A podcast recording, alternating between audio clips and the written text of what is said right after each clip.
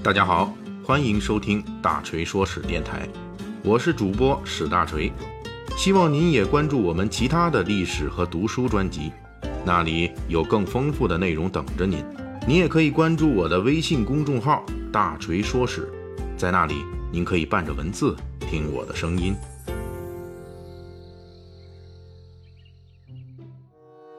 在这个上一期的《水浒细节解密》中啊，我们谈到了《水浒传》中一个在两宋时期非常流行的行业，那就是妓院。在两宋时期，还有一个行当是跟妓院一样特别流行的，这就是赌博啊！您想想，吃喝嫖赌抽，有嫖了，咱不能没赌。所以今天咱们就聊《水浒传》反映的北宋赌博泛滥的各种细节，以及隐藏于这些赌博背后的秘密。在讲述《水浒传》赌博故事之前，大锤要严肃声明一下啊，赌博不仅违法，而且有害，并且呢，即使咱是分大赌小赌，那也是有害的，所以请大家千万不要碰，千万不要碰，千万不要碰。重要的事情咱说三遍。《水浒传》中涉及赌博的情节非常多，比如鲁智深倒拔垂杨柳一节，大相国寺菜园附近的流氓泼皮们，书中就说这些人靠赌博讨钱为生。晁盖等好汉乔装夺取生辰纲，被何涛的弟弟何清认出，就是因为何清前往黄泥岗附近的安乐村王家客店赌坊时偶遇的。李逵江州遇宋江，为了筹钱给宋江接风，就去附近的赌坊赌钱。其他诸如阮氏三雄、张衡、张顺兄弟、邹渊、周润、叔侄等等，这些书中交代的好汉，都是深度赌博恶习的患者。梁山好汉中不只有积极参加赌博的，还有做赌局大买卖的，比如顾大嫂，在劫牢之前那就是开赌坊的，而金眼彪施恩更是做了《水浒传》全书中最庞大的赌博生意，他实际上垄断了孟州快活林这个繁华商业区的赌博行业。众多梁山好汉参与或者举办赌博，正是《水浒传》对北宋时期赌博泛滥的真实描写。由于当时商品经济的发展，工商业和服务业繁荣，导致城市乡村中赌博业非常兴旺。北宋的苏东坡在定州当官的时候就曾经报告过，当地开设赌坊的人有一百多家，而且赌坊的气焰非常嚣张，甚至公开打出广告牌来，吸引当地驻军和市民前去赌博。除了专业的赌坊泛滥，市井的酒楼、茶店、妓院等等行业都或多或少的参与赌博。比如有在京城开封酒楼上赌博的，有在衢州楼上建赌场楼下开茶店的，有在村子里小酒店里边聚众饮酒赌博的，其各种形式和各种场合与《水浒传》中描写赌博场地的多样性是一致的。而且赌博在两宋时期成为一种各阶层都有参与的活动，上至官员士大夫，下至贩夫走卒，都有热衷于赌博的。南宋诗人范成大在诗中描写彻夜赌博的喧闹场景：“酒炉博赛杂歌呼，夜夜长如正月半。”这个博赛啊，就是赌博的一种。这种赌博人群的广泛性，也正是梁山好汉中不少人参与赌博的时代背景。《水浒传》中还交代了不少宋代赌博的细节，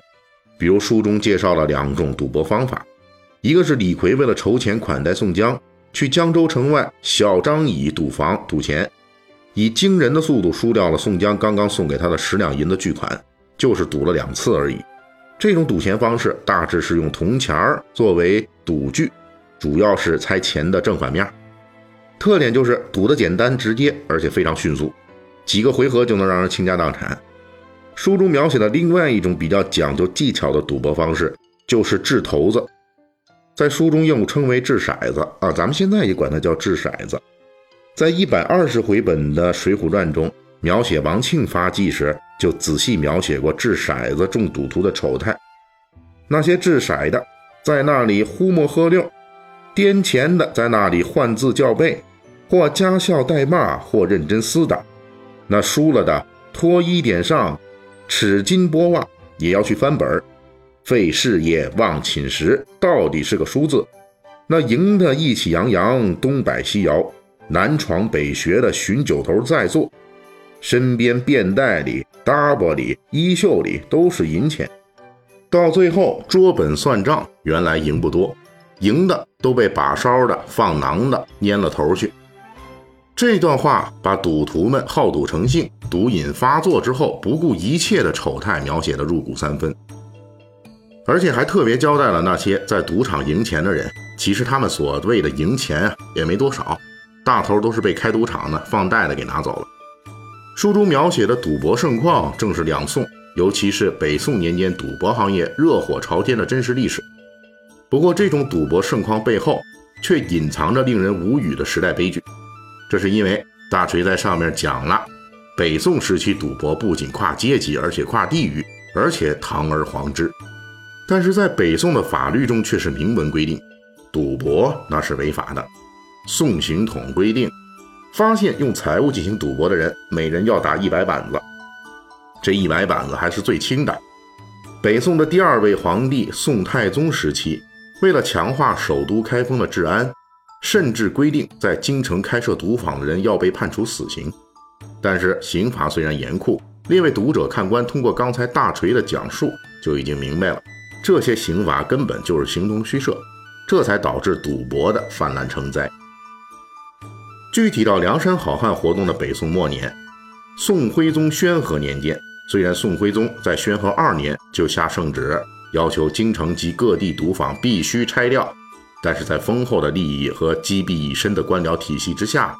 即便是皇帝圣旨，也并没有什么卵用。宣和六年，就有大臣上奏说，各地土豪劣绅与官吏勾结，为求赌博利润，不择手段，铤而走险，不是勾结地方黑社会，就是勾结上级官僚开设赌坊，导致。禁止赌博的法规成了一纸空文。到了南宋年间，甚至爆出皇家人员参与开设赌博业务的丑闻，赌博的泛滥也就再也阻止不了了。可以说啊，在《水浒传》描写的梁山好汉江湖中，好汉们习以为常、毫无顾忌的赌博，正是真实历史的文学倒影。书中反映的北宋时期繁盛的赌博业，背后隐藏的却是整个北宋封建王朝的。统治秩序崩溃和治理能力的瓦解，法令成废止的背后是王朝权力的倾颓。那么梁山好汉们的造反聚义也就只是一个时间问题了。